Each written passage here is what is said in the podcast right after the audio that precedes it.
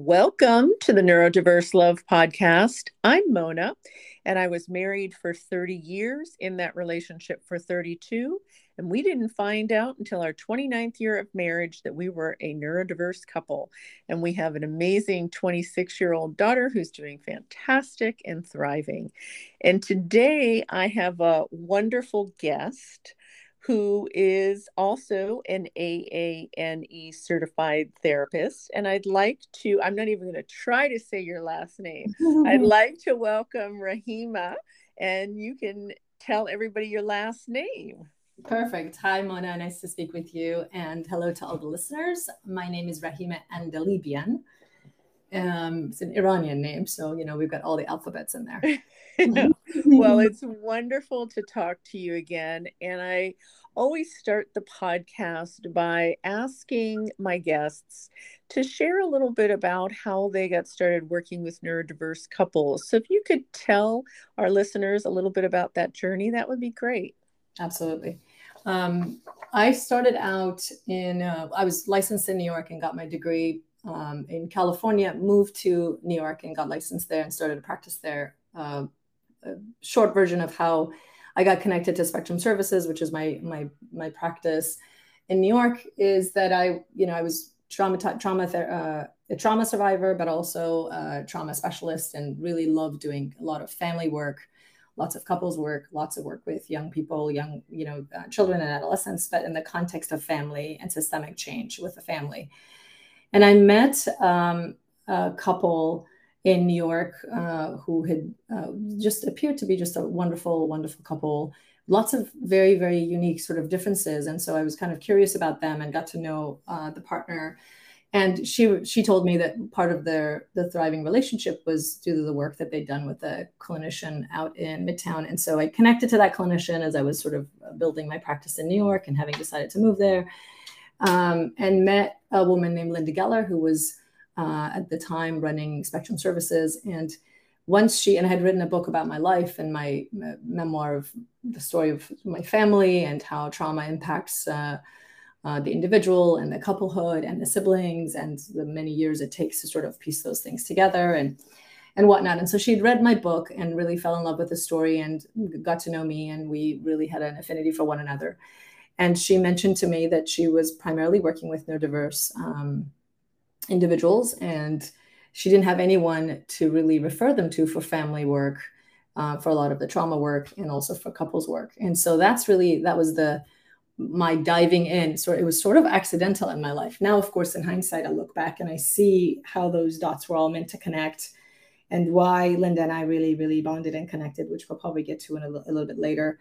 Um, and uh, so anyway, I ended up working with lots of the families. She was referring to me for family therapy, and either one or two or multiple members were neurodivergent, um, either mm-hmm. diagnosed or undiagnosed. She emphasized and worked on uh, diagnosing uh, adults that had been undiagnosed most of their life, and then we had sort of a, a group practice where we, you know, collaborated and referred to one another. So that was really my my dive into neurodivergence, and uh, really started to become a student of it, um, and evolved sort of from there. That is such a wonderful story. And, you know, everybody has such a different story and every time I hear about new folks that are doing amazing work with neurodivergent couples or neurodiverse couples or neurodivergent individuals or families, I'm just so thankful that there's so many more resources than what I found in 2017 when I learned that I was in a neurodiverse relationship.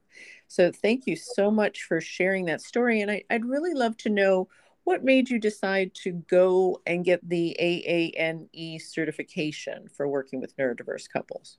Yeah, so as a continuation to the the thread um, of me working in New York, um, I ended up personally, I ended up in a relationship with someone, um, did some long distance dating, then went back and forth. Anyway, long story short, we ended up uh, together, and um, I had a child. And uh, soon after, it was really, really clear that the the the issues that we had were really difficult to manage, um, to say the least. And so anyway, I made a very very difficult one of the most difficult decisions of my life, which was to leave the relationship. Mm. And I did that, um, still a little unclear as to you know what was sort of causing all the all the difficulties. I had lots of ideas, lots of theories. We had done lots of lots of therapeutic work. We'd been to many uh, couples therapists, um, so it really was the end of the road for for myself. And as I left and came to California, where my family's at, you know, COVID happened, and so I was with a you know a, an infant, six month old, um, in the middle of COVID, close to my family, gratefully and began to really do a, a, lot more you know work on on me and able to really reground myself postpartum and get rooted again. And it became the layers kind of lifted. And the further i was from the relationship as difficult and as as filled with grief as i was mm-hmm. the more those layers sort of lifted the clouds kind of moved i started to have this sort of this realization that hey wait a minute i think i think i was missing something really mm-hmm. um, important. And that was really, I had not seen some of those threads until after we had had the baby. I had mm-hmm. had explanations of like neurodivergent issues happening, but I didn't really get it because, which we'll probably get to a little bit um, further down also, which was a, a, lot of, I think, cultural differences, race issues, um, and trauma really had given me the understanding of, oh, I think this is what's going on. So all the treatments that I had uh, effectively sort of embraced and gotten us into were all trauma based couples, neurotypical couples work based. And it was, in hindsight, I can see how it was extremely flooding and extremely inappropriate for um, our dynamic. Mm. I think so. Anyway, sorry. Yeah, yeah go ahead. That that story is is going to resonate with a lot of people. So yeah i'm sorry. Go ahead. Oh no no no problem. Um, so i think what uh, you know grace uh, myhill and i had been friends through spectrum because she was doing the couples worksheet work, uh, work um, workshops in new york at the time. She was flying she was coming in with a colleague and doing some work. So we had met each other and she'd been wonderful at connecting with me. And over time we had sort of kept in touch. And i always give her a lot of credit for having been such a wonderful um, uh, person to sort of maintain some consistent contact with me. And um, and then over time, as I left, you know, I, I connected with her, and I, I, can't remember exactly how we ended up reconnecting. Maybe it was about Spectrum, or she'd heard I moved. I can't remember exactly, but it was COVID, you know, and so we sort of started to talk a lot more and bond a lot more. And and then all of a sudden, like I had this one day where I said, you know, I think this is what's happening. This is my suspicion is that there's a thread here that I really didn't quite see very clearly. And so I started speaking with Grace, and she introduced me to. Um, she wanted to speak with me about doing a neurodiverse family therapy course, which we designed and sort of put together. I think they're, you know, they're still in the process of uh, prioritizing some other projects, but eventually that may come out. And in that flow, she started talking with me about the neurodivergent um, couples course that she had put together and said, "Hey, you know, would you like to take this? And I said, absolutely. I'd love to, you know, uh, learn more and also just see what you're up to and um, collaborate with some other people. And so it was during that course that I think it things really, really clicked in for me. Um, and I became so much more clear about, you know, uh, what I think was happening in my relationship. Mm. Um, so then we've, you know, and then of course the work in Spectrum has evolved and um, and it really has made me become so much more invested in the diagnostic piece, which I think can um, offer so much, that awareness can offer so much um, compassion and uh, better connection between people, whether they're parenting together or co-parenting separately or whatnot. And so, um, yeah, that that was my you know connection to A and E, and now you know I work with the wonderful directors, and we're really working on um, providing a lot more um, services to the community and all the needs that you know they they see lots of need from different people from all over the united states. I see lots of need through my spectrum services because now we are also national. Um, so now we've developed you know sort of another layer but that's how it all that's how it all sort of um, came together. Yeah i love this synergy. It's so interesting. Again how things come together and doors open and you see things that you might not have seen before because new people come into your life and open up those doors or those windows. So that is so, so interesting. And I know you talked a little bit about um, diagnosing and that that's some of the work that you do. Is that what they do also through Spectrum Services? Is that what you were alluding to okay yeah i mean the the just because the audience probably eh, doesn't know that much about spectrum service so spectrum services nyc um, .com is the website and it was originally designed by linda geller she uh, throughout the story I was telling you, she retired and I took over Spectrum Services. Mm-hmm. And COVID really redid the entire business model. And now we have about um, 22 people that work with me that are just fantastic. Um, and one of the major emphasis, I think, that I ended up uh, through my personal uh, journey that I was just sharing with you, that I, that became sort of much more of a focus because I was always the therapist, and that was therapy was always my main focus, and I became so much more invested in um, the training pro- protocol that we put together for assisting and diagnosing and supporting people that are that have been undiagnosed most of their life or been misdiagnosed. So lots of women um, that are on the spectrum and lots of um, I mean, obviously everyone, but primarily adults. And we really specialize in working with women, um, in particular, also women with ADHD who have been diagnosed with anxiety or PTSD, and their ADHD has been completely missed. Or we're talking about uh, women who um, have been, you know, uh, neurodivergent most of their life, um, have qualified for the diagnosis of ASD, and have struggled internally for a really long time. Um, thrived in a lot of areas, and then really struggled in a lot of areas and so that's really what our specialty is and of course uh, lots of our men um, that come to us as well. But primarily all adults is what we really emphasize. We do work with children too but it's less than about 5% of my business that's wonderful. And at the end, I'll ask for your contact information so those folks that want to contact Spectrum Services for services can be able to reach out.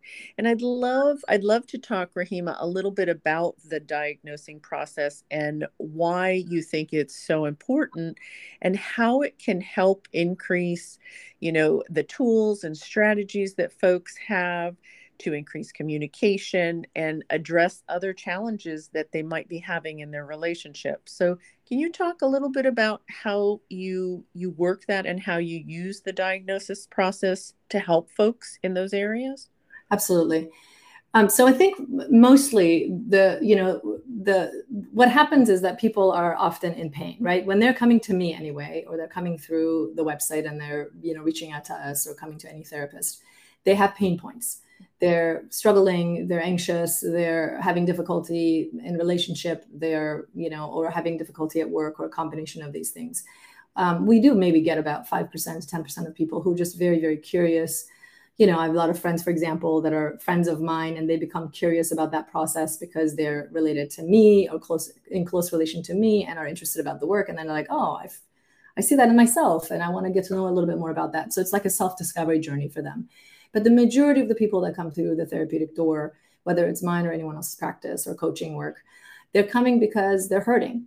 And so uh, I think it becomes so critical that we understand where the pain is coming from. So I kind of use this metaphor a lot with my clients and a lot of my staff around sort of the medical, you know, door. You know, if you're going in because your your abdomen hurts and you go in and you're just like talking about your abdomen hurting, you don't want your physician to say, oh, I think it's IBS, or I think it's just stress, or I think it's acid reflux. You want them to, you know, run some tests and ask some questions and get a full history, figure out whether you're in, under a lot of duress, what's been happening with your diet, with your sleep, what's been happening, you know, outside of like, what's your blood pressure, what's your heart condition, you know, what, what is going on physiologically with you that's con- contributing, what are the contributing factors to this sure. pain, right? You want to identify that first I, I think that diagnostic stuff in psychology becomes really hard, right? You know, mental health is stigmatized for for a long time. We're, we've definitely moved that ball forward, and I'm so grateful to see that.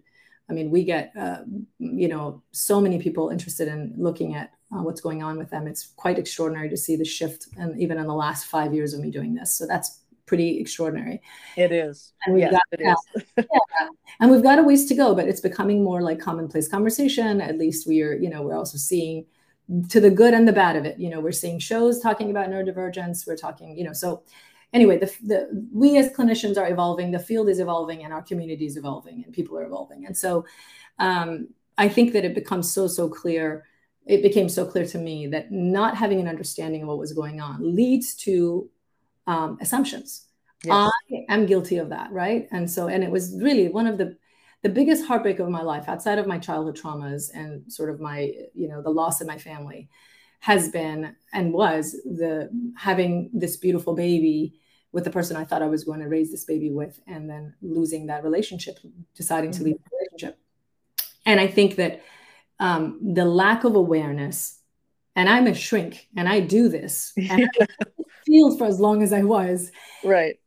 What blinded me were, I mean, lots of things, right? There are things that I contributed, co-created with him, and there's things that the, you know, um, he could contributed. But you know, the the trauma lens, which is really the lens I operated within, really blinded me to some of those dynamics. My own, um, you know, um, undiagnosed, but you know, uh, what do you call it? Sprinkle of neurodivergence and the ADHD piece sort of probably blinded me to some of that. And then race and culture had a lot to do with some of that difficulty um, sure. identifying, hey, this is what's going on. What I thought sure. was the neurodivergent Asperger's theme um, turned out to be a real, in my view anyway, it's it's a it's a that kind of parenting executive function uh, reciprocity deficit can be a really big uh, um, disability.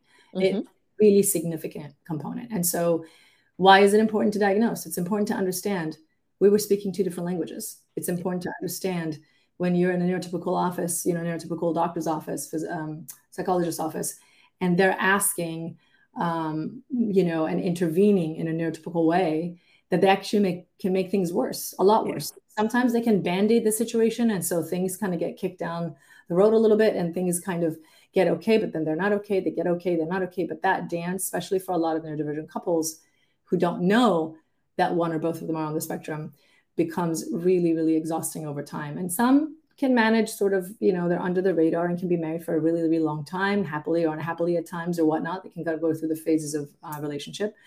And then some become, you know, it becomes very, very conflictual, it becomes very, very difficult, very painful for people. So I think understanding you know the diagnostic piece is so critical because you need to know what are we dealing with here? What language do you speak? What language do i speak? And then do we need sort of a translator here? Do we need like you know same thing you would do when you travel to a different country right? You get their mm-hmm. currency. You figure out you know what their rules are. You figure out what is it 411 you call for information or is it 311 you know what do you do in case of emergency? What kind of visas do you need? Like you do all of this stuff in preparation for a visit somewhere else. And i was actually listening to your other podcast that you had with the with the British woman who was wonderful. Yeah, with Margie. Yeah. Yeah, and she was talking about the bridge between like islands as you're connecting with people. You need right. to understand who am I connecting with here, what's going on, and who are they connecting with, so that you can um, have a better sense of, you know, is this my uh, is my reaction to this a trauma piece, so that I need to regulate myself more effectively. Am I, you know, um, is my, you know, what part of this trigger is a sensory issue? You know, um, mm-hmm many couples have I had who've had all kinds of issues around executive function. Like their biggest fights are over executive function stuff, especially when they have children. That just gets, you know, it just explodes in their face. Absolutely. So you've got an ADHD partner who doesn't want to go to the grocery store or go to Costco because they're completely overwhelmed with the visual stimulation and the sound. Um, they're avoiding that task, and you got a, a different executive function issue with with an ASD partner um, who you know is forgetful or you know goes to the store buys one thing comes back and is missing five of the items on there. And this becomes a huge conf- conflict for um, these folks. Multiply that by 10 events 10 20 events in the course of a day. It's exhausting. And they're yeah. already deprived and exhausted. So i think that's i don't know if i answered you completely but feel free you to, did. Yeah okay. You did. You did. And and i i have to um agree that whether folks go for a formal diagnosis or they decide, yes, I'm on the spectrum and I want to learn more about it. I mean, because I know it's very, very expensive for folks to get diagnosed. So some have set, decided, you know, they don't want to do that, that I've talked to. But I think the main issue is that if there is neurodiversity in your relationship and it's not acknowledged, by both partners, it becomes extremely difficult. And there can be so much, and I always say unintentional hurt, pain, and trauma. So, yeah, yeah you know, um, I wish that the diagnosis process was a, a little bit. Uh, easier or a lot less expensive, but maybe that will happen down the line as things become more the norm you know people understand neurodiversity is something that is part of our world and it's not uncommon. So let's talk a little bit about the i'm sorry go ahead. Address that a little bit? Yeah please. Okay so because it's such a um, it's such an important aspect of what you said and and i think that it's really really true that it is very very challenging for a lot of people. And I've sort of made it my mission in the last two years to make a dent into that. So um, I'm going to explain a couple of things that it might be helpful for the for the uh, for the audience. Awesome. Uh, one that most uh, insurance companies, if you have an out of network insurance, you know, if you have a PPO, not an HMO, unfortunately, but if you have a PPO, by the way, if you have HMOs, there's lots of people that do um, diagnostic stuff like uh, nurse practitioners that also specialize in psychiatry who do work and primarily do it on Zoom, actually. Um, always in their own state because they have more limitations as far as that goes, but they work with people in their state and they run a variety of screeners that they can do online. And their fees, I've looked into two of them, and their fees are not, you know, astronomical, 150 to, you know, uh, 175, but with a three to four hours of work where you can get a diagnostic piece, which is significantly less than getting a, let's say, you know, people that were going in to do a full neuropsych battery or something, which is maybe yeah. Thousand. So there's lots of resources, even for those on HMO plans. Um, but specifically for people that have PPOs, there's out of network coverages, and I won't get into the the depth of the details of that, but on my on the homepage of my website, they can go to the bottom and they can see all the steps. But basically, most people, um, depending on the state, in New York, we have a lot better reimbursement rate that um, our clients get. But also, you know, I primarily deal with New York, DC, and California. Um, but people can figure this out for themselves, sort of by calling the insurance company. Most of them have very, very good um, reimbursement rate for psychological evaluation. Mm-hmm. don't know that. And mm-hmm. so they don't utilize that service. They just think that they don't, they're not covered for therapy. So that's one thing I would say that first you got to see what you have available and then see if you can utilize that. So they go, they pay, maybe put on a credit card or pay it outright and then get a super bill, which then they submit to their insurance company and then they meet their deductible and get some reimbursement back. So we've had a very, very good, uh, I think about we get anywhere between 35 to uh, 75% of our, uh, our clients report between 35 to 75% of the fees that they pay gets reimbursed through their insurance companies. That's wonderful. Yeah. So that's one main thing that I always try to make sure that our clients, you know, look at what benefits do I have and how can I use it to my um, to my benefit. The other is um, there are lots of places now. Um, there are probably, I think, one one website that I'm aware of, and our website will have this in the next two months, probably about a month, but I'm going to say two just in case of delays. But we're going to have about eight screeners available for people to use for free, so that they can screen themselves online. Because there is a population of people I just don't end up serving, and I have been really frustrated with the fact that we just we can't meet the needs of those people. And so I think what would be helpful is to have a variety of screeners. We have OCD, ADHD, um, ASD. We're going to put on some some trauma screeners as well, so that people can just get a general idea if they're moving in the right direction and should they or should they not sort of follow through with a diagnostic piece. The other thing about diagnosis I want to clarify is that when we say diagnosis, it does not have to be a neurological neuropsychological battery. Right. many many hours and takes many many months. Right. So I have currently with my with my staff, we just designed a one hour um, she was just telling me about this one hour protocol that she runs for women that are pretty sure, or people for people, but in, specifically we're talking about women that pretty are pretty self-diagnosed. They're pretty sure they have ADHD, but they haven't been diagnosed. Or, you know, on a scale of zero to ten, one is like you know one or two or three is like you've had some symptomology, but you're not really fitting the criteria of diagnosis. About five out of ten, or right in the middle, is when you're having symptomology in enough areas of your life that you would, let's say, quote unquote, be diagnosed where it becomes important, you know, a, a, big factor in your life. Sure. So lots of us have those sprinkles, but doesn't necessarily mean that we were diagnosed or diagnosable. So these, uh, this kind of one hour protocol can help you identify what subgroup of ADHD do you struggle with, inattentive, the hyperactive, the combined, and then what are their skills and resources. And there are a ton of free resources available now. Um, on Instagram, and there's lots of people that are vocal about offering lots of different things that actually can help people um, self-help you know a lot of people. So that's really beautiful and available and we can guide them to those resources. And the majority of the testing that we do and i know that there are lots of other clinicians um, in particular in new york that do the the psych evals that really focus on a diagnostic evaluation. They're not gonna they're gonna do screeners with you. They're gonna do something. We're not doing an iq test. We're not doing a achievement test we're not looking at your overall cognitive capacity um, or processing unless that's like indicated and it's important. But most of our clientele don't really need that in order to right. move forward. They need to know okay, I want to I want to figure out what's going on, what some of how some of my struggles can be explained, um, and then what's how do I build some skill? How do I make this these parts my superpower? And then how do I adapt to the parts that I know I'm going to struggle with, or the people in relationship with me are going to struggle with?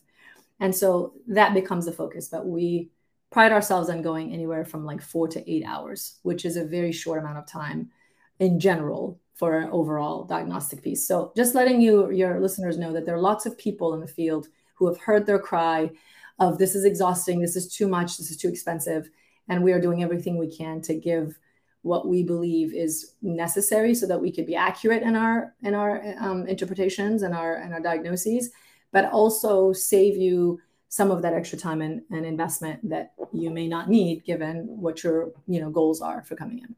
I think that is fantastic. And i know i went on the aane website today and i know they've had a list of di- diagnosticians on there, but they it looks like they've made it even more user friendly and the list of therapists and coaches that mm-hmm. have gone through their certification. So this is wonderful to know because I can't tell you how many people and I'm sure you get it too, how many people have contacted me and said, you know, do you know where I can get a diagnosis? I've been told that there's a 12-month waiting list or whatever. So I know there's not going to be uh, folks available in every state and in every country country but the fact that you're doing this and that you're going to have all these different assessment tools that are going to be available uh, other screener tools i think it's fantastic. We're moving in the right direction Rahimeh. We're moving in the right direction. So, so let's talk a little bit about the trauma piece and how trauma and race and culture can all possibly cover up what might be neurodiversity because you mentioned that a little bit and i think it's an issue that has come up before in various conversations i've had with folks but we've never really talked about it on the podcast. Yeah. Um, as you were asking me that you know my brain kind of thinks in fireworks because of my uh, in part it can be my superpower but in part it can be frustrating to listen to so i hope i'm not frustrating anybody that's listening and you too. One thing i wanted to sort of uh, address before we move on to the the other trauma and race component, which is a great conversation really to have, and it's so meaningful. Um, and hopefully, you know, I'll either add some kernels of goodness to it, or at least start that conversation for all of us um, and push it in in a direction. Um, is that the the piece about um, the piece about diagnosis and understanding what's going on is for me one one of the and I want to add this personal piece to it because I think that the biggest struggle I've always had has been accepting that sort of the not knowing has always been one of my biggest difficulty. Once I know what's going on and I have a big, bigger understanding of it, then I'm like, okay, now I have these choices. So to me, knowledge, like the, you know, what, what I'm sure everyone's heard, you know, knowledge is power. If I'm aware of what's happening, it gives me more resources to cope. It mm-hmm. then now opens up my options. I can either accept I can, you know, grieve and move on. I can fight for change. I can like I have all sorts of choices. And depending on where we're all are, where we all are in our lives and in the context of those relationships, we decide to do one or the other or combination. And then over time, you know, we co-create a different dynamic with that person or within ourselves. So I think that's that's the biggest thing about I think the diagnostic piece because I think people hear diagnosis and they think, oh, it's you know, it's pathology oriented. They're going to look at what's wrong with me. And I just want to really, really emphasize this is something that I've really worked on with my team of, I've got about seven evaluators now, um, that we are very, very strength based. And if you go to anyone that's doing a diagnostic piece and you feel like all their questions um, are negative and you're starting to feel, uh, you know, shame within yourself, or you're starting to feel like all the problematic areas are, are the only areas that are highlighted, then, then communicate that to that person because Remember, you're co creating this with the person who's evaluating you. The field is growing and the evaluators are evolving. We as clinicians are evolving. Uh, the neuroscience research is evolving. Genetic research on autism and whatnot is evolving. Like we're all in this together. Yeah. So feel free to communicate those things to the person that's with you. And if it's not the right fit, then move along and find the right fit. There are lots of us doing that work, and we can guide you to the right place um, for you. So I just wanted to kind of put that blurb in. Okay. Yeah. I appreciate that. I appreciate that. And I I think that yes, things have changed a lot And I think in the past, maybe 10 years ago, yeah. there was a lot of pathologizing. It was all about the negative.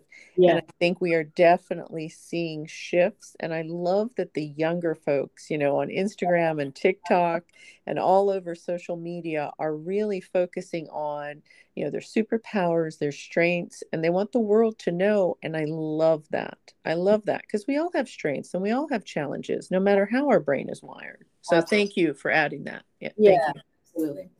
Um, okay, so on to trauma and um, race.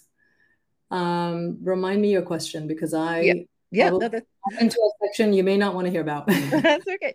So yeah, I know I, I hear a lot of folks talking about trauma and and some even saying, you know, at first I wasn't sure if mm-hmm. my partner was was autistic mm-hmm. because mm-hmm. there's so much trauma in their past. Yeah. And then I also hear from folks who are from different cultures and they're like in the beginning I thought the difference was because we're from two different cultures. So yeah. I'd be really excited to hear you talk about this because I know it's one of your areas of expertise, kind of how trauma, race, and even culture can cover up neurodiversity or make you think that it's not neurodiversity. Right. Um, so when you're dealing with uh, i mean really to in my um, in my world and in the way i understand the world you know almost all of us have some level of trauma or the other um, yeah. some of us have a combination so we call that complex trauma so if we have a combination of an attachment trauma um, so that's to a caretaker who maybe was neglectful or was unattuned or was um, you know grieving a loss of another child or a different event that happened in their life um, and were therefore not that present. So not not even a neurodivergent parent who was in, unattuned because of their difficulty, but rather some event happening in life or a combination of those things. So you have attachment stuff, you have developmental traumas that can happen at different developmental stages, and then you have event traumas. So you know, floods, losing your house, uh, car accidents, um, you know, all the big T traumas, you know, uh, revolutions, moving from country to country, you know, you name it. So most people when you talk about traumatic traumatic experiences when one per, when a person is left feeling helpless and powerless mm-hmm. is what their nervous system does to the, in response to that fight flee freeze you know response so most people can identify a moment in their life where they've had some level of you know traumatic experience and have had and have noticed something within their nervous system now some people can have traumatic experiences and move forward without uh, reaction that consistently what we call sort of symptoms. Those symptoms don't last like you know take soldiers that come back from war who have been in the same platoon who were part of the same let's say this one event where uh, a friend of theirs was killed um, bomb went off friend was killed um, and another person who's symptomatic for over many many years and suicidal and obviously as you know i'm sure a lot of people know um, the loss of life to suicide after the Iraq War, you know, compared to the soldiers that we lost in Iraq War. I mean, it's horrific to. So yeah.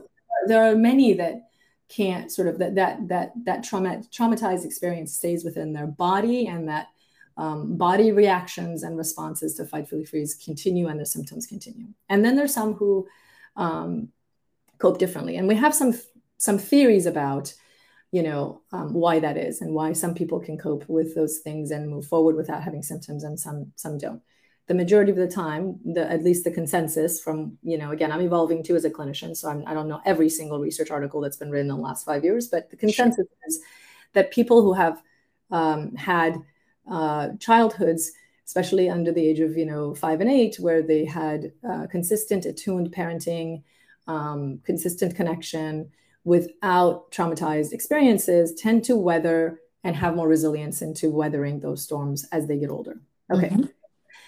How does this sort of tap into sort of neurodivergence? So, if you think about um, someone whose nervous system has sensitivities, mm-hmm. so you OCD, you, you, got OCD, ADHD, you know, ASD, Tourette's, uh, you know, one of the sort of top neurodivergences. Then um, you've got uh, sensitivity potentially to sounds. You've got uh, basically the five senses. So if you if you look at uh, being, if you put yourself in a position of being someone who's neurodivergent, running around in the world, which is a pretty neurotypically designed world, mm-hmm. you can mm-hmm. how their nervous system would feel on edge or traumatized, just even if they don't have any additional traumatized stuff. Now, the other component is that lots of kids that are neurodivergent tend to pull different things, different parenting from their parents. So they could have a sibling who's not neurodivergent, and that sibling can have a wonderful relationship with the parent, whereas the neurodivergent child feels that they had a horrific relationship with their parent or were traumatized by a particular reaction of their parent. Um, sometimes neurodivergent folks have a really big struggle with um, an event happens and it continuously, repetitively um, continues to reoccur in their nervous system. So something that someone else would, you know, be able to let go and move forward from and kind of uh, put some healing to, much more difficult for for someone that may be on the spectrum, and also if you're on the spectrum without having the resources and the tools to be able to do that, makes it even harder. So sure add cultural and race stuff to that, right? So add being, let's say, an African American um, male or female in this in America, for example, and imagine the experience of that person um, or an immigrant, uh, any person of color really who's immigrated or whatnot, where this was not their host home or whatnot, and imagine their experience in having to present aside themselves to the to the world as opposed to to their own internal community and family so mm-hmm. becomes as a way to survive, as a way to, you know, uh, live.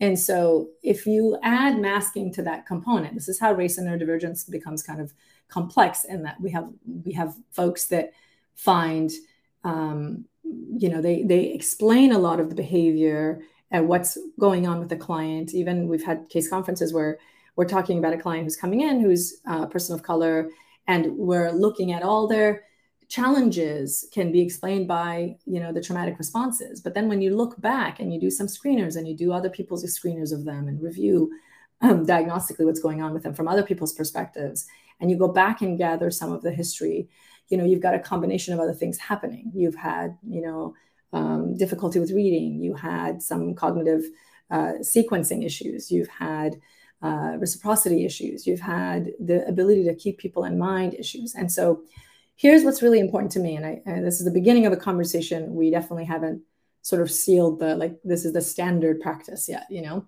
Mm-hmm. but um, in fact i think the race and neurodivergence conversation is is quite you know fresh. So mm-hmm. we've got a long way to evolve here. Um, the uh, um, i just lost my thread. Give me one second. It'll come back to me because it was important. Um, let's see. We were talking about we were talking, yeah, we were talking about how uh, a person of color might, um, you know, have trauma, or any anybody from a different culture might have trauma, and then that um, trauma is maybe the only thing that folks are looking at. But then, as they do more screeners and they talk to people from their childhood or people that are in their life, they may notice that there are things related to neurodiversity and specifically maybe autism or ADHD. Yes, yes. Thank you so much for bringing me back. Um, yeah. So the the the the the decipher the deciphering factor for me that's very very important because I have you know I've got conversations with with my staff about this who say you know a lot of attachment stuff. There's a lot of attachment trauma here that explains this difficulty, and so is ASD really, you know, is it really a diagnosis that this person fits? Now, um, for you know a variety of reasons, we do lots of varieties of screeners so that we can have some uh, validated um, results to kind of assist us in our perception of the person and what we we want to identify as their you know core explanations for what's happening with them.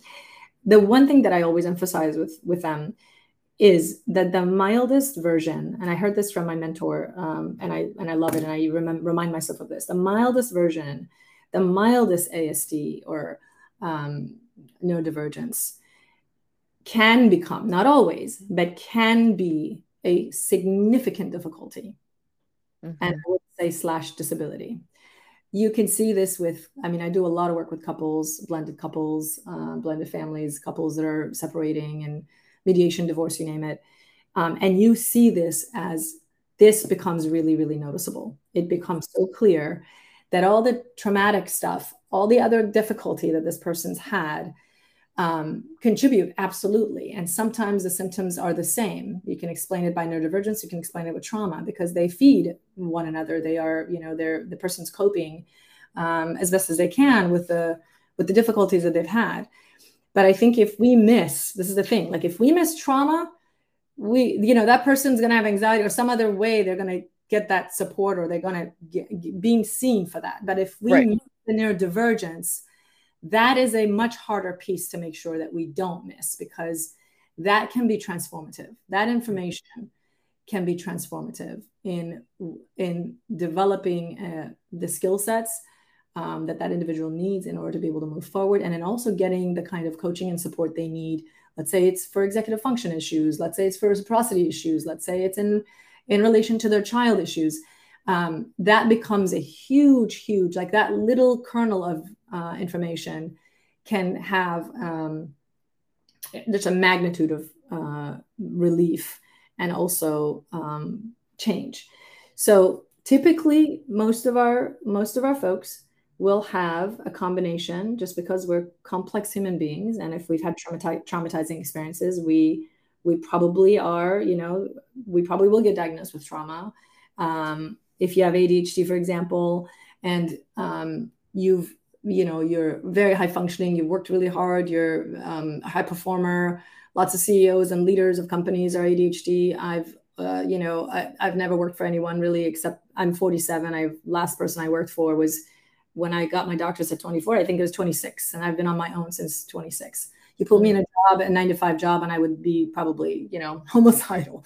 So, you know, my my my brain and the way that I operate and the way that I need to create and grow and have diversity of constant learning and expansion, um, and leading and developing and sequencing and connecting pieces and connecting people, that doesn't fit the neurotypical you know psychology world of what you know what was offered. And so i created sort of my own path. Um, but here's the pieces about sort of not being diagnosed. And i'll share my own experience because i think it's always more touching to people and they can kind of see themselves more in it. Plus i also like to do that because it deshames the experience. Mm-hmm. so that they know that i'm not only the president of the company i'm also a client. Like we all in this together. We all have we're all doing this you know life right. together. Um, when i was young I started having a lot of working memory issues. I was a 2020 student in Iran. You, you calculated grades. The A basically was a 20, 20, you know, 19, 18, 17, etc. So I was a 2020 student. Lots of trauma happened. Um, I mean, literally big enough traumas that I've written a book about it. That kind of trauma in my life, which is mm-hmm. hopefully, you know, it's not rare, but it's not the majority of people's experience, thankfully. Um, and right around that same time, when my mom and my younger brother, who was my closest person, were separated from me, I was in Iran, they were in London, there was a war, we just lost everything. Um, I started having a really hard time memorizing the multiplication table because I was in third grade and we were doing multiplication table. Mm. And that was the first time I ever cheated in school. Mm. And I cheated because I was such a good student, I was such a hard worker, um, and I loved learning and not for the life of me, I remember walking around. There was snow in our yard. I was walking around in the snow with my boots and jacket, and I was constantly. I had the little, you know, multiplication table thing in my hand, and I was remembering, and then I would forget the numbers, remembering, forget the numbers, or reverse numbers. Mm. Well, I have dyscalculia. Mm. I also have um, dyslexia. I didn't know that then. So imagine a child's experience. So here's the thing about trauma and merging into neurodivergence. I thought for many decades that the difficulty I was having in school at the time, and then of course we moved to London, we different language, you know, all of that stuff. I thought all of that was explained by the immigration, by the loss, by the trauma. I couldn't focus, I couldn't concentrate. Um, so you go back and you look at you you peel away some of the traumatic stuff because I've obviously done a lot of trauma work, and then you look at the threads, the the the you know uh, brain processing threads, and you're like, oh my goodness, look at that that's the that's the importance i think so why would it be important for me to know that about myself let's say or if i have a daughter well i don't have if my daughter's going through something like that is that i grew up and probably for the for the following 20 years i thought i was stupid mm. That's so, so, sad. And you're not alone, Rahimeh. No, you're not alone. There's so many folks that have struggled and never had a diagnosis and thought they were stupid, thought they were dumb. And there's so much shame in their lives. And it just makes me want to cry. Yeah. And yeah, but so go ahead. I, I, yeah, I'm so sorry yeah. that you went through that. Thanks. But I, yeah. Yeah and, and, really what you were saying about makes you want to cry i mean majority of my um, my staff tell me that when they give their final reports to their clients and they have their final sessions, there's such such tears, you know, mm-hmm. such tears. There's so much holding of so many experiences because remember, most of my clientele and my subspecialty really is adults who have had decades of experience, experiencing themselves in one way, and then now finding explanation. So that's why it's really becoming yeah. ours to to spread this information, to get as many people as possible to see it and say, you know we feel the pain we want to see what's going on here and then how do we support it and how do we build the bridge to within ourselves and also to others in our lives. So um, let me circle back to the trauma and the the neurodivergence piece. I think because when you are dealing with uh, let's say client if you've got a client or if you've got a person or yourself are traumatized or had trauma in your background and are potentially neurodivergent or you're dealing with someone in relationship to you who is that way and you go to therapy or you get a coach or you're working on it yourself through self-help stuff you're going to apply neurotypical interventions to trauma. Yeah. Neurotypical event interventions to trauma can actually be extremely flooding and damaging to a neurodivergent person. Yep. That's why it's so important to understand that distinction. So if we have you know in particular i've made it my mission to hire two or three people of color as one of our evaluators because we want to add that that language. I mean, I'm I'm an immigrant. I'm an Iranian immigrant, uh, person of color, but my experience is different than a black person in America. Right. And so it's important that if we are getting folks in that in the population and we are trying to assist more people in a diverse population who normally wouldn't even come to uh, you know these types of services then we have to make sure we represent that and we have to make sure that we are constantly on the cutting edge of that conversation with with with people like you know with with the people within the community who are doing that work because they have a very different. I mean, you asked me about you know trauma and uh, neurodivergence from an from an immigrant experience. I have I have a bookload of stuff I could share with you. You know, mm-hmm. um, and you ask someone who is an African American uh, evaluator. Um, they have a book of stuff that they want to add. You ask someone who's got specialty in um, ADHD in women, they add another. So that's part of why it's really, really important to have a um, a diverse group uh, supporting uh, the the incredible diversity in our population. And I think uh, the trauma piece has become much more of common language. Lots of people are now aware. I remember 10 years ago when I was starting in my trauma uh, subspecialty, you know, the word wasn't out. You know, people weren't hearing it unless they were in the field of psychology. Now it's pretty common language. You know, we see it a lot, at least in the United States. Um, I think race and neurodivergence is one of those things I'd like to see become more more of a topic of conversation and um, and exploration. Um, and then there's a couple of other things that I that I find in my own experience that contribute to some of that blindedness to seeing some of those patterns, like religiosity. Mm-hmm.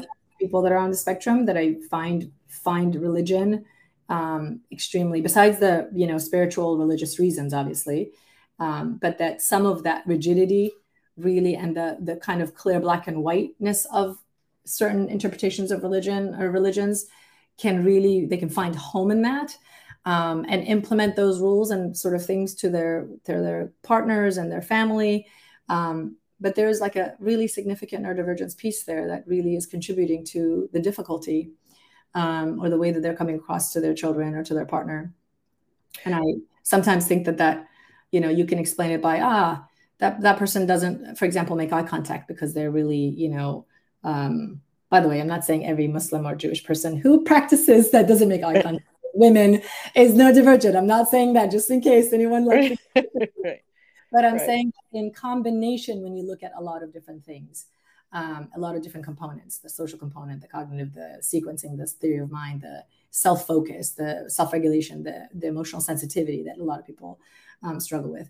When you, when you look at the combination of those things, religiosity, race, um, gender, these things and trauma, um, these things really can mask some of the neurodivergence uh, that's going on with people. So that's why it's really important to pay attention to all these factors as you're looking at yourself or you're you're you're doing an evaluation. Yeah, I I couldn't agree more and I think if you haven't written any papers or anything on this these subjects, it'd be fantastic to have more out in the literature because uh, as you were talking about religiosity, I was thinking I am Jewish mm-hmm. and um, I'm not Hasidic, but I'm thinking about the Hasidic community where there's a lot of rules and there's a lot of black and white thinking and that might feel really comfortable mm-hmm. to be in a religious setting or to focus on your religious upbringing or beliefs and have clear cut rules and ways of doing things and to be able to follow that.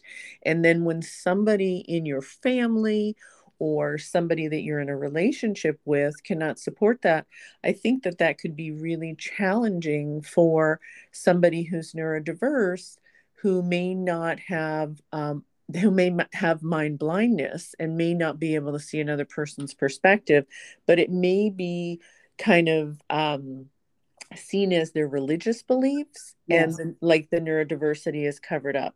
Again, these are topics we've never talked about on the podcast.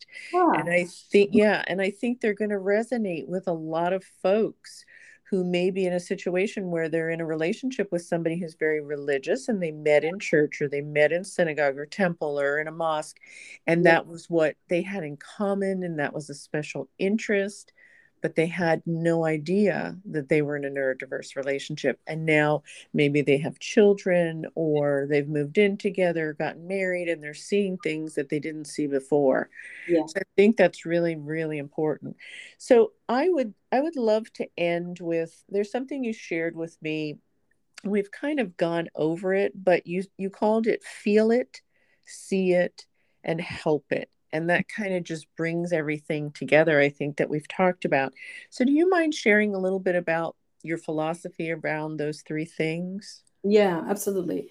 Um, and by the way about the piece around the religiosity that's a whole that's a wonderful uh, you mentioned something and it reminded me of how religiosity and trauma actually can be blind so anyway if we have an, a little bit of time maybe we could cover that or next time in, in further conversation so let me go back to um, feel it see it and support it or help it um, understanding neurodivergence. So typically people are feeling it. It's already happening in their relationships. It's not like we're going to discover something as clinicians or as you know diagnosticians and say, oh, this is happening and it's not there. If it's not there, it's not there, right? So we um, assuming you know you're, you're obviously we're assuming you're going to someone that's reputable and is a good person and is a good clinician. Um, and there are ways to be a good consumer of these services, and I'm happy to help people figure out what that is and how to research that and whatnot but basically feel it. So people are feeling that difficulty. They're coming in and saying, these are our pain points, or this is what's happening with me. This is a level of uh, concern. This is the anxiety. This is the pressure. This is the injustice I feel as a mom of a two year old, you know, of two kids with a husband who, you know, is really, really, this is stereotypical, but it tends to be very, very true. It happens often where um, they're really, really struggling with feeling like there's an injustice that I, as a mom, am not only working, but I'm really doing 90% of the housework and executive function and social calendar for the kids and myself and my partner. Mm-hmm. Um, and that is triggering the injustice in them and the sexism in the world. And so that that causes and feel fuels the conflict dance, you know, that they have and that, you know, you get more and more frustrated, you get more demanding, you get more um, you request and you do all these things, it doesn't work, and then they withdraw and withhold because now they're feeling shamed and feeling like they're not good enough, and then the cycle continues, and then you make up, and then you do the cycle again at another point. The same fight, different content, repetitively. Right. Right. So feeling it is basically it's there. We want to have an understanding of what the pain points are. What's the what what are the cycles um, of um, the dance, basically, the Sue Johnson, the couples therapist, talks about the dance between people. So all the couples you know um, uh, leaders of like think you know thinkers of like Richard Schwartz and you know um, uh, Sue Johnson and John Gottman. They talk a lot about these kinds of dynamics. I add the um, I think you know at least what I try to do is to add the uh, neurodivergent angle to this because lots of the the fight cycles are similar, and then there are lots of neurodivergent reasons for why these things kind of go offline with with our couples so we want to make sure we get that angle of the feel it part. What what are the neurodivergent pieces here that are happening? What are the overstimulations that are happening? What are the parts where the partner is flooding? What are the parts where the adhd partner is so hyper focused and is not able to let go to give the other person a minute to just take a breath before they go back into trying to resolve something for example so it's not right. just the you know ASD person is a combination of right. divergence in the relationship. And the neurotypical person not knowing is contributing and co-creating that dance, obviously. So that's the feel it. The see it is okay, let's look at our resilience. Let's look at our beauty within uh, the individual and the uh, the couple. Let's look at the amount of understanding and grit it bloody takes to be doing what we do and show up as people, period, and then show up as neurodivergent people, and then to be in relationship with other people. So, you know, and a lot of the couples we have, that's primarily the thing that I sort of emphasize is looking at how much grit they've got, how much resilience they've got, what are the ways in which they recover, what are the ways that they're um, self-soothing and regulating themselves and regulating the entire family. Um, so those are those are the pieces that we want to really see clearly and then we want to really deal deal with the diagnostic piece. If we've got uh, one or two members of a family or multiple members of the family that we think uh, or couplehood that we think are neurodivergent we want to make sure we do either a brief diagnostic piece or we do a full evaluation depending on what's needed. Um, and then really allowing the couple to really grieve individually but also partners to really grieve the fantasy the fantasy mm-hmm. fantasy partner, the fantasy son, the fantasy daughter, you name it. And then we lead into what support do we need now? What do we need to put in place here um, so that we can, you know, direct our ships? So everybody's in their own boat. I think of like oceans because um, we're in the ocean of life.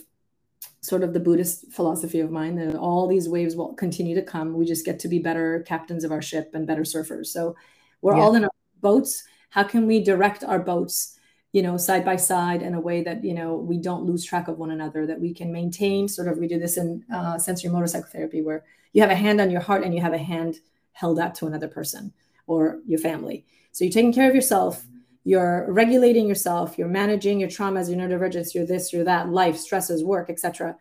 And you have a hand held to someone else so that if you have both hands held to the world outside of you, to, to your children, to your um, you know partner to your family etc there's burnout and there's resentment and all these other things that sort of kick in if you're not doing enough of that self-care in combination. So it's and then also like you know you can't block yourself off and just have hands to yourself where this is where we see a lot of the you know divergent male quote unquote kind of experiences where their partners complain sort of that they're too self-focused and they are you know they have mind blindness and they just it's all about them and they need and really they're doing their best to regulate the way that they can. It's an explanation. It's not an excuse for bad behavior, by the way. Let's be very clear. Um, I hold my my my people very very much accountable and work with them on how to show up differently.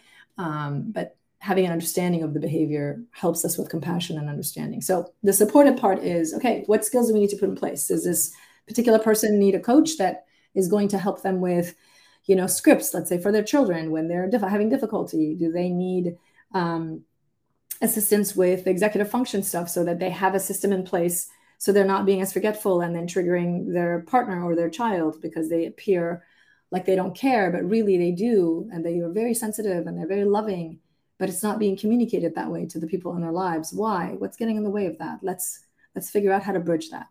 Um, so that becomes the the supported and then skill building part. That's usually the most proactive um, empowering part of the experience I love it. I think that puts words to a process that is so important. And I think without all of the different pieces and understanding them, I think couples can get really lost in the anger and the resentment and not want to work through the challenges they have and come up with the skills and the strategies that will help them move forward in a in a better way understanding what they each need in the relationship so that's really really helpful and we're at the end and you've shared so much important information that I know we have not talked about on the podcast, and I know you and I could probably talk for another 3 mm-hmm. hours. Absolutely. so, so I'd love if there's one last um, word of wisdom or piece of advice that you want to share? And then if you could give the listeners your contact information, what is the best p- place for them to reach out to you? Great. That's a great um, uh, bow sort of on our wonderful conversation. I think the one big piece of um, the one big piece I want to leave with is, you know, not, I would I would say just knock down the shame. Mm just get through the damn shame. It's not going to go away. It's going to be there. You're going to question whether I should or shouldn't. Should I go to this person? Should I talk about this? Should I not? You know, if you're in the process, if you're, if you've got a, whatever that process is, like if you're in a therapy process and it's not if it feels stuck and you're struggling with communicating that, find a way to do that and get what you need. Or you know you'll move elsewhere if you're thinking about maybe i am maybe i'm not maybe my partner is maybe I, maybe they're not um, and you're you know worried about coming out there is such incredible growth and connection out on the other side of shame you just got to get through that like make that write that email to the place you want to go see or call that therapist or follow through with that conversation with your partner or whatever it is that's blocking you. And often I find shame is at the core of a lot of that. So I would say just do it, get through it, get the support you you need. There's lots of amazing people out there setting setting the, you know, continuously sort of lighting this path and the in the process. And for everybody to remember we're all we're all here to walk each other home, as the Buddhists say. Mm. Amen. Other home and we're here to hold each other's hands and hopefully you know, have more kindness in the world um, for all of us and more understanding and compassion and celebrate our differences. Um, and my contact information, mm-hmm. very easy to Google. So if anybody is looking for me, they can just type in my name, Rahimeh, psychologist in New York, and it'll pop up, or psychologist California. No one, not that I know of, is a psychologist with my name at the moment. our website that does have the information around the insurance piece that people can have. And soon in the next month, we will have, hopefully, a month, six weeks, um, we will have the free screeners that people can anonymously fill out and get some information that can just guide their process. Because sometimes people do that months before they even make a phone call or years before they make a phone call. So, whatever your process is, know that there'll be anonymous, um, better sort of screeners than some that are available out there that you can kind of find and go through. Um, and then, of course, you can have more information about OCD, ADHD, trauma, um, and Asperger's autism on the website as well. And we have a resource page where we've linked to all of my favorite other sites that I like to go to, that I trust and I like, and I know people behind them who are working hard to make an impact in the field. And so you have all of those other sites also available. Um, and we have some socials and you know retreats hopefully for next year that we'll put together so people can get together and just have a little bit of a um, ability to be together and have like a community experience together in a, in a different part of the world. And hopefully we'll see how that goes with, you know, all the COVID stuff kind of delayed. Yeah. But anyway, we will see. But yeah, it's sorry. Um, Spectrum Services NYC.com is the name of the website. Wonderful. Yeah, I and I think that you're going to get a lot of folks going to your website when the podcast comes out. And I can't thank you enough for the amazing work that you're doing through the all the new staff that you hired, all the things you're doing on your website. It's just absolutely amazing. Going to bring so many needed, desperately needed resources to people all over the United States and hopefully folks throughout the world. So, thank you so much for spending this time with me on the podcast. And I really, really thank you for sharing your expertise and your words of wisdom. Thank you so much for having me, Mona. Really love having you um, in the world and what you do for everyone. And let's do a shout out to Grace also, who brought us together. Yes, absolutely. Thank you, Rahimeh. Thank you, Mona.